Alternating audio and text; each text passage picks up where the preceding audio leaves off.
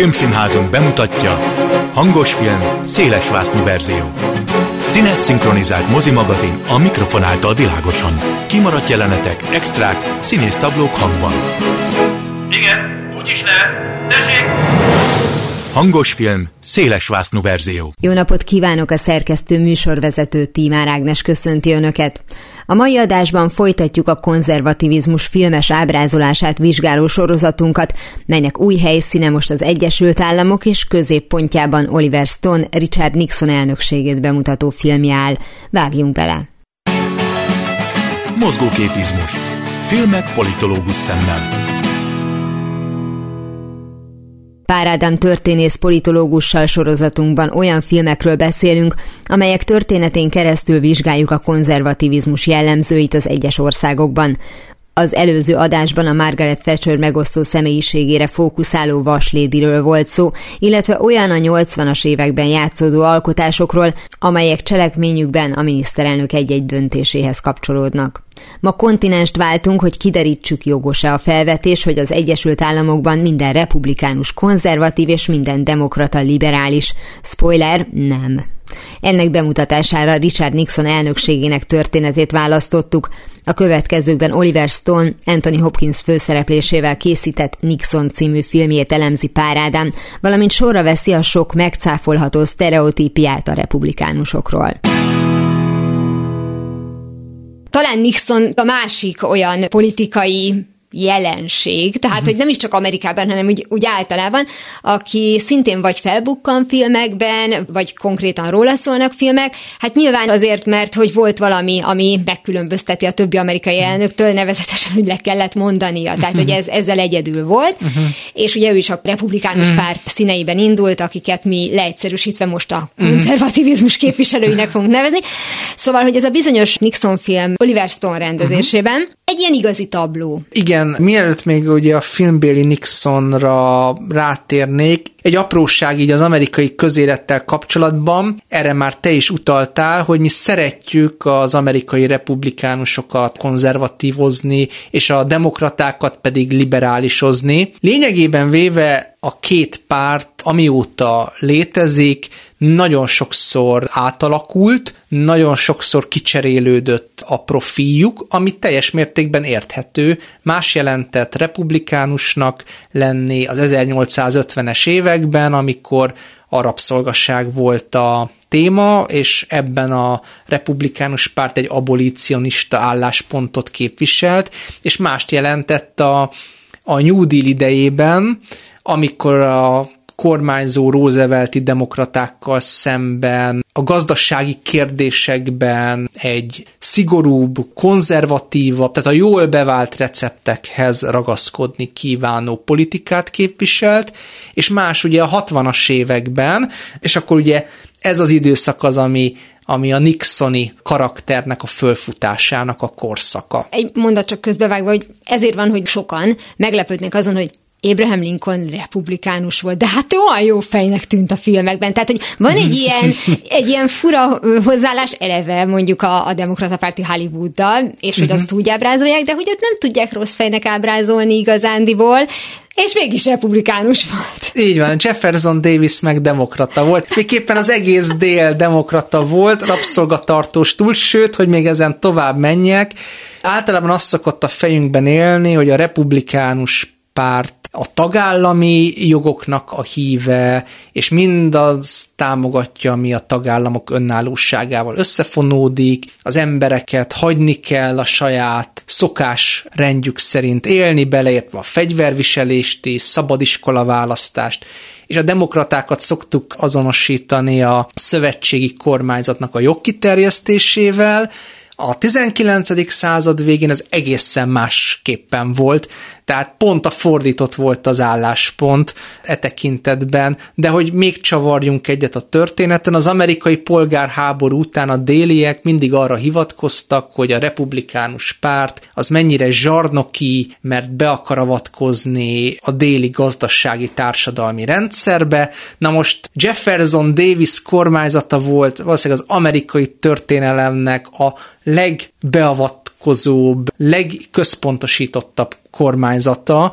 és ugye kevesen tudják, vagy ez délen azért kevesen szokták emlegetni, hogy bizony egyes déli kormányzók ott szabotálták Davisnek a rendeleteit, ahol tudták, de olyan szinten, hogy például visszatartották a frontról a katonát, a lőszert, élelmiszert, ezzel úgy megnehezítve Lee tábornok és más generálisoknak a tevékenységét, és Jefferson Davis-t állandóan gúnyolták, és csak Jeff királynak nevezték. Na, szóval, hogy ennyit a sztereotípiákról, Igen. és akkor visszavezzünk Nixonra, Nixonra, mert Nixon nagyon eltér Jefferson Davis-től, meg Lincoln-tól is, mert hát tőlük azért jóval mélyebbre. Hát mondjuk Lincoln-tól nem, mert Lincoln is nagyon mélyről jött, de a Mississippi ültetvényes Jefferson Davisnél mindenképpen mélyebbről érkezett a politikába, és akkor ugyanaz van, mint Thatchernél, tehát amit Thatchernél említettünk, hogy relatíve egy ilyen szegényebb közegből jött, na most hozzá képest Nixon egy mély szegénységből érkezett, nem tudott jó iskolákat végezni,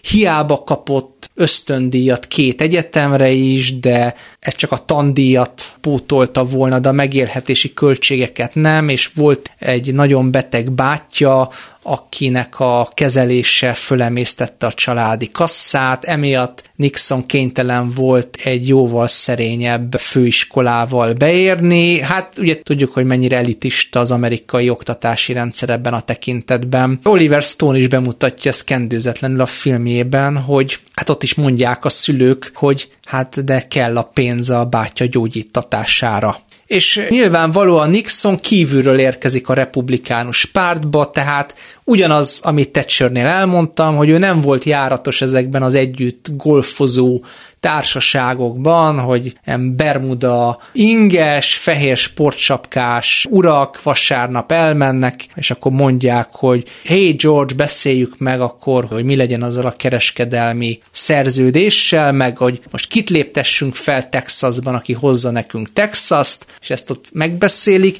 tehát nem volt járatos ezekben a körökben. Most nyilván innentől kezdve volt neki egy állandó frusztrációja a republikánus nagyágyuk körében. Egyébként ez fordítva is így volt, tehát a demokrata pártban Lyndon B. Johnson is rendkívül rosszul érezte magát ezekben a demokrata, arisztokrata körökben, és ugye ez megmagyarázza a Kennedy fivérek iránti, hát mélységes ellenszenvét. Ami viszonzott volt. A, ami viszonzott volt. Na most Nixon pont ugyanígy volt a republikánus nagyágyukkal. És egyébként nagyon érdekes, hogy ki volt a republikánus párt szociál-liberális szárnyának a vezetője, Nelson Rockefeller, tehát a nagyhatalmú Rockefeller dinasztiának a harmadik generációjának a sarja. Azt hiszem, hogy ez így mindent elmond. Ugye Rockefeller már megengedhette magának azt a luxust, hogy ő a baloldali, relatíve baloldali elvet képviselje a republikánus pártban. Egyébként 68-ban Rockefeller el is veszítette az előválasztást, és egyébként vele a republikánus pártnak ez a szociálliberális szárnya is, vagy szociálisan érzékeny szárnya is meggyengült, de annyira meggyengült, hogy azóta sem tudott magához mm-hmm. térni. Egyébként, mivel a választóknak, vagy legalábbis Amerikában ezt gondolják, hogy a hit, annak a megléte vagy nem léte, és egyáltalán, hogy milyen oldalon képviseli, azt az nagyon fontos.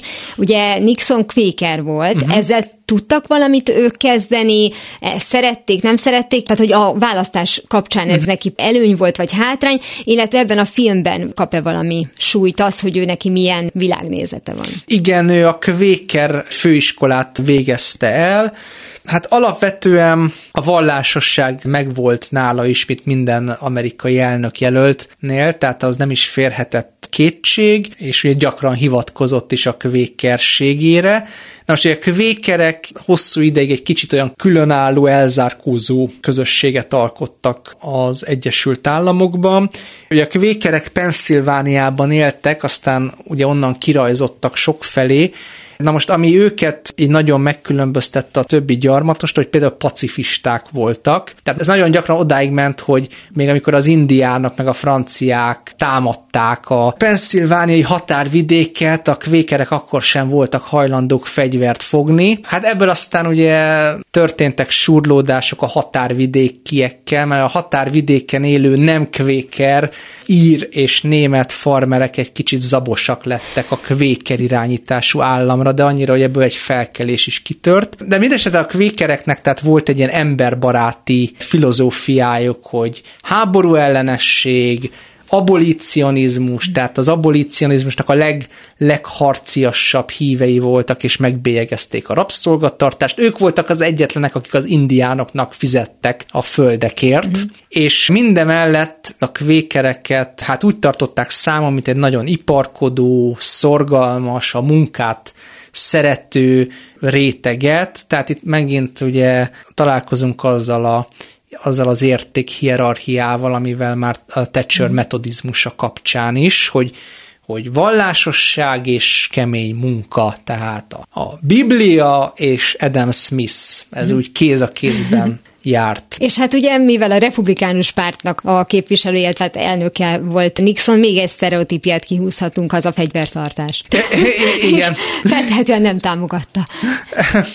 Illetve hát a pacifizmus kapcsán is azért lehetnek érdekes gondolataink, hiszen Nixon aztán lényegében véve a vietnámi háborúnak a lezárójaként, mm. mármint hogy az amerikaiak részére lezárójaként vonult be a történelembe. Egyébként Henry Kissinger volt ugye ennek a menedzselője. Na de mi kellett, hogy tárgyalóasztalhoz ültesse az észak-vietnámi felet?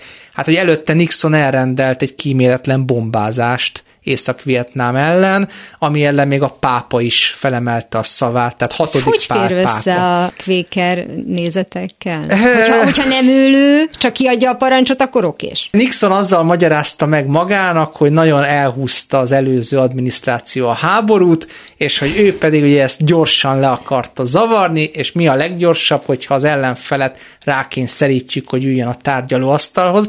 Ez egy nagyon hajánál fogva Hát igen, jó, hogy nem azt nem mondta, hogy a végső logika. megoldásra szavazok. Ráadásul Nixont felelősség terheli, kicsit ez már véleményes, tehát jobboldali amerikai történészek most levágnák a fejemet, de felelősség terheli kicsit a vörös Khmer Kambodzsáért is, hiszen bombázta kíméletlenül Kambodzsát is, egy semleges országot, ugye ezzel mit ért el? Azt ért el, hogy a nép Amerika ellenes lett. Ugye Kambodzsában a miniszterelnök egy vastagon jobboldali és Amerika barát ember volt. Mi történt? Ugye a nép elkezdte támogatni a vörös mereket, ugye abban a reményben, hogy megdőljön a jobboldali diktatúra. Hát meg is dől, csak helyette egy még szörnyűbb, szörnyűségesebb uralom lett. De ez nagyon érdekes, és egyáltalán nem akarok viccet csinálni háborúkból, és nyilván rengeteg ember halálából, de hogy ez kicsit olyan, mint hogy ami Vegasban történt, az Vegasban is marad, hogy lehet, hogy így gondolkozott Nixon, tehát hogy a saját hazájában végül is ő senkit nem bombázott le.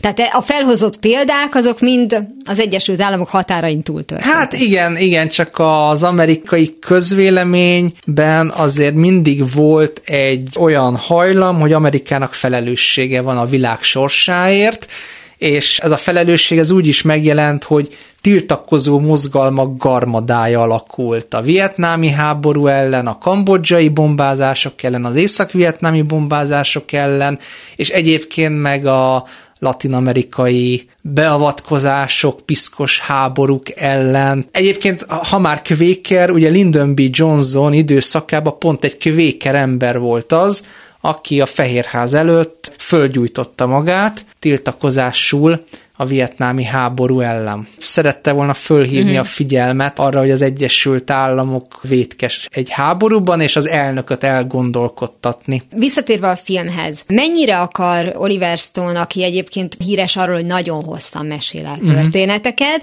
és én valamiért azt gondolom, hogy neki és ezért meg az én fejemet fogják levágni, hogy hullámzó a teljesítménye. Uh-huh. Tehát neki vannak tényleg kiugróan zseniális filmjei, és vannak olyan filmjei, ahol lesek, hogy ezt Oliver Stone rend, komolyan ezt, uh-huh. nem feltétlenül mond véleményt, de mennyire akarja megszerettetni a nézővel, vagy akár kifejezetten megutáltatni a nézővel Nixont ebben uh-huh. a mhm. műben. Hát én azt gondolom, hogy aki Oliver Stone-t ismeri, ez pontosan tudja, hogy ő egy markáns figurája az amerikai baloldalnak, és most, most tényleg a baloldalt értsük úgy, hogy a demokrata párttól balra elhelyezkedő, egyébként meglehetősen vegyes szivárvány koalíciónak, aminek egyes aktorai között szintén azért vannak vaskos ellentétek, és hát Oliver Stone hajlamos azért kicsit eljutni az összeesküvés elméletekig is ebben a nagy Amerika kritikában. Most a Nixon féle film az én megítélésem szerint mentesettől,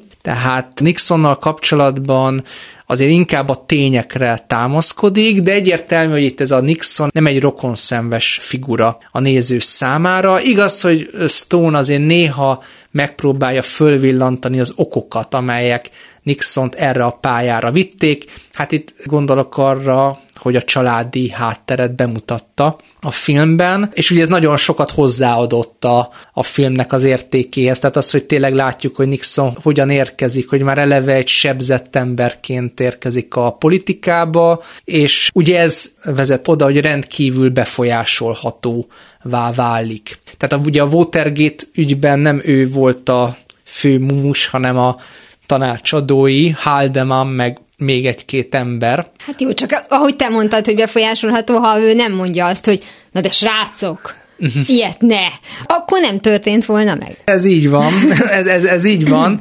Nyilvánvalóan érezte is a felelősséget, és igyekezett megakadályozni egy impeachment eljárást mm. maga ellen. Sokan azt hiszik, hogy Nixon ellen is folyt impeachment eljárás. Nem, nem, tehát ő, ő nagyon bölcsen megelőzte, meg, megelőzte ezt, hogy ez mennyire volt az ő bölcsessége, és mennyire a tanácsadói. A tanácsadói, igen, igen, mert Kissinger is javasolt ezt neki, azt hagyjuk, de ezt megelőzte, Úgyhogy egyébként Donald Trump az aranyérmes az impeachment eljárások számát illetően. De mégis azt kell mondanom, hogy Nixon esetében legalább azt elmondhatjuk, hogy ő tényleg az alulról jöttek, a melósok, szegény farmerek Amerikájából jött, tehát semmiképpen nem lehet őt egy Donald Trumpal egy lapon említeni, tehát ő nem született bele a jólétbe, tehát Nixon is, meg Reagan, ők tényleg a fiatalságukat jelentős nyomorban töltötték, és hát Stone-tól ez egy nagyon, nagyon nagy dicséret, hogy ezt is bemutatta. Mm. Tehát nem ott kezdte el, hogy Nixon a Fehérházban. Szerintem ezért is akarta ezt a sztorit elmesélni, hogy a saját objektivitását De... bizonygatandó legyen egy film Nixonról, ahol nem feltétlenül ő a patás ördög. De igen, igen. És egyébként ebben a filmnek van olyan jelenete, ahol Nixon konfliktusba kerül az őt támogató és az őt erőteljesen jobbra nyomni kívánó nagyiparosokkal. Ugye Larry Hagmannek van egy cameója ebben a filmben, itt is egy ilyen jockey-szerű figurát játszik, csak itt nem olajmágnes, nem építési vállalkozó, aki ugye támogatja Nixont. Hát ez egyébként még a valódi jockeyről is elmondható lenne szerintem, és elmondja, hogy itt el se tudja képzelni, hogy mennyire utálják Johnson-t, és hogy mi hozzuk neked Texas-t, meg a déli államokat, mennyire könnyedén be lehetne húzni, ez egyébként sikerül is, és aztán ugye pár évvel később ugyanez az ember pedig nekiesik Nixonnak, hogy milyen dolog az, hogy védik a környezetet, és hogy az ő unokájának keresztül kell buszozni a városon egy kevert azaz fekete és fehér gyerekeket egyaránt tanító iskolába, és hogy miért nem csapod a Nixon Kubának, ugyanúgy, mint Kambodzsának, és hát akkor a Nixon elmagyarázza neki, hogy hát hé öreg, ez, ez, ez nem így működik, tehát azért vannak törvények. Tehát nincs olyan, hogy környezetvédelmi szerződéseket megszegünk, meg válság van, tehát válság idején nincs olyan, hogy támogatjuk a energiafaló cégeket, mikor amúgy is egy olajválság van, tehát, hogy Nixon itt azért szembe kerül az őt támogató, vagy ő benne egy ilyen idolt látó figurákkal. Megjegyzem, az sem véletlen, hogy Nixont állították előtérbe ugye a 60-as években, tehát gondolták azt, hogy egy ilyen igazi amerikai melós karakter, az oda, oda csap a Rooseveltek meg Kennedy demokrata pártjának, tehát volt a Nixon mögött is egy ilyen plebejus lendület, illetve hát ugye ezek a jobbmódú, jómódú üzletemberek úgy gondolták, hogy, hogy igen, egy ilyen populista fordulatra van, van szükség, tehát ahogyan a demokrata párt ugye tanulta az amerikai populista mozgalomból, és, és fölvállalt olyan dolgokat, hogy kis emberek, farmerek, védelme, 8 órás munkanap, stb. Ugyanezt a republikánus pártnak is követnie kell. És ugye a Nixon az egy jó arc, ehhez gondolták, ők. Csak aztán kiderült, hogy a Nixon, Nixon nem jött be.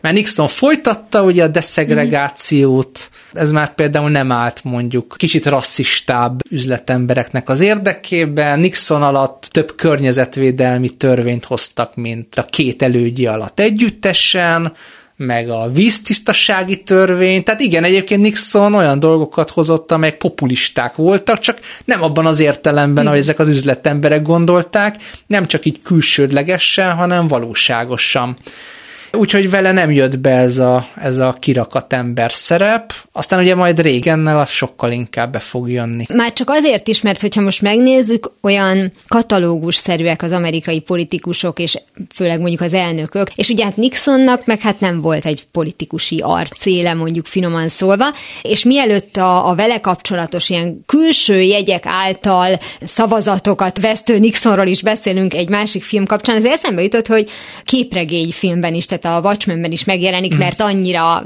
hát jellegzetes a, a kinézetes, sőt, hát a Forrest Gumpban is ugye igen, szerepet igen. kap maga volt, de hát, amit hát ugye tudjuk, minden elnök hogy igen, lényegében gúnyolnak, igen. Ja, igen, csak ugye Forrest Gump maga az, akit éppen leleplezze. Watergum azt mondja, nem tud aludni, hogy szembe a, ott világítanak ilyen zseblámpákkal, biztos kiment az áram, és hogy segítsenek már nekik. És ez csak egy kitekintés a frissebb alkotásokra, és valószínűleg ez bizonyíthatja azt, hogy Hollywood már annyi kritikát kapott, hogy ők a demokraták, hogy egyre többször, még ha csak érintőlegesen is, hozzák be az ilyen könnyed filmek, tehát az igazi populáris sok ember által megnézett filmekbe, legalább gondolat szinten, hogy azért, mert valaki republikánus, nincs vele semmi baj. Az Álmomban már láttalak című romantikus, uh-huh.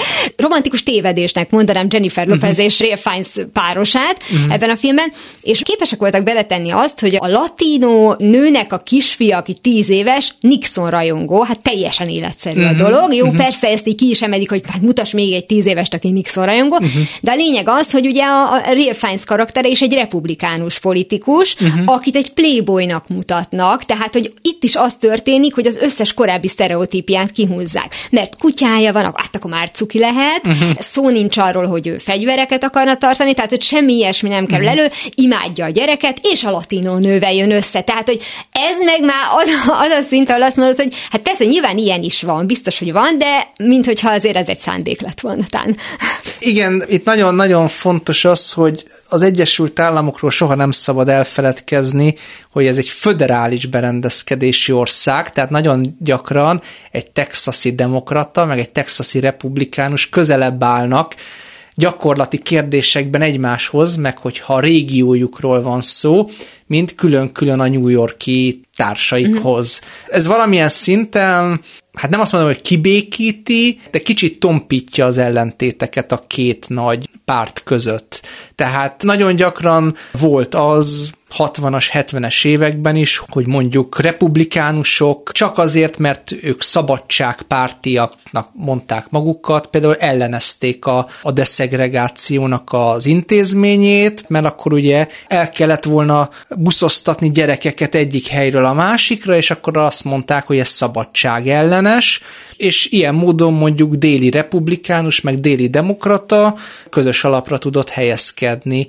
Ugyanakkor azt is hozzáteszem, hogy volt rengeteg déli politikus, demokrata, republikánus egyaránt, aki meg sokkal liberálisabb volt, és sokkal egyenlőségpártibb volt, mint ahogy a sztereotípiák alapján gondoljuk, és ugyanúgy voltak északi demokraták, meg republikánusok, akik meg sokkal szegregációpártibbak voltak, Tehát ez a regionális, meg politikai, meg eszmei viszonyrendszer, ez azért jóval bonyolultabb, mint amit Magyarországon gondolunk, hmm. hogy egyik a konzervatív, és a másik a liberális, vagy pláne a kedvencem, mikor azt mondják, hogy az egyik jobboldali, másik baloldali.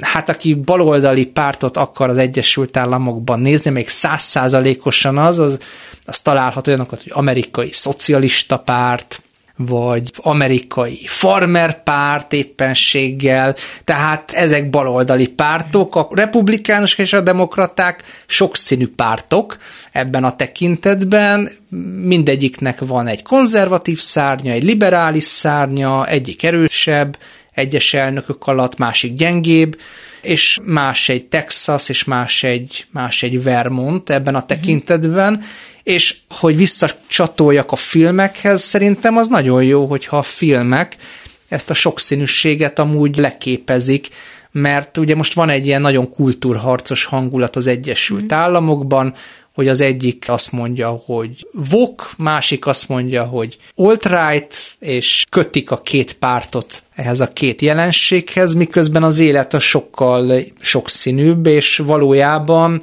valójában megtalálhatjuk a kőkemény nativistákat is, a, a bevándorlás elleneseket demokrata oldalon, épp úgy, mint ahogy megtalálhatjuk a szegregáció elleneseket és mindenfajta emancipáció híveit a republikánus oldalon, és szerintem az lenne a jó egyébként, hogy a Magyarországon is ez a tudat terjedne el, talán még haszna lenne arra is, hogy ahogyan a a magyarok elvárásokat fogalmaznak meg az általuk konzervatívnak vagy liberálisnak tartott pártok felé. Egyébként én ezt szeretem az amerikai filmművészetben, hogy nagyon érzékenyen reagál ezekre a különbségekre. Uh-huh. Tehát ez az, ami például Magyarországon nincsen, és, és sajnos ezt nem is nagyon lehet megtanulni. Igen, sajnos nem csak a filmművészetben nincsen. Tehát, Igen. hogy amit mondtál, hogy milyen jó lenne, ha, hát ez egy ilyen utópista gondolat volt. Egy, egyelőre, egy, egyelőre. Ja, bocsánat, te meg igaz idealista vagy. Úgy, Így van. Egy mondat csak ehhez, hogy, és ahogy te is mondtad, sok színűséghez ad hozzá, hogyha kijön mondjuk egy ilyen film, legyen családi vagy romantikus, az egyszerre lesz látható Texasban és New Yorkban is. Hamarosan folytatódik a sorozat Pár Ádám történész politológussal, a Méltányosság Politika Elemző Központ munkatársával a konzervativizmust ábrázoló alkotásokról. Maradunk az Egyesült Államokban és Nixonnál. Csak időben haladunk tovább, egy olyan alkotással, amely a Richard Nixon elnöksége utáni időszakra koncentrál, és egy valós esemény nyomán készült. Ez volt már a hangos film széles vásznú verzió. Legközelebb ismét szombaton délután fél kettőtől várom önöket. Természetesen a korábbi adásokat, ahogy a mait is hamarosan megtalálják archívumunkban, valamint podcastként. Kövessenek minket a Facebookon, és ha még nem tették, iratkozzanak fel YouTube csatornánkra. Köszönöm a figyelmüket, a szerkesztő műsorvezetőt, Tímár Ágnest hallották. Viszont hallásra! Hangos film, széles vásznú verzió.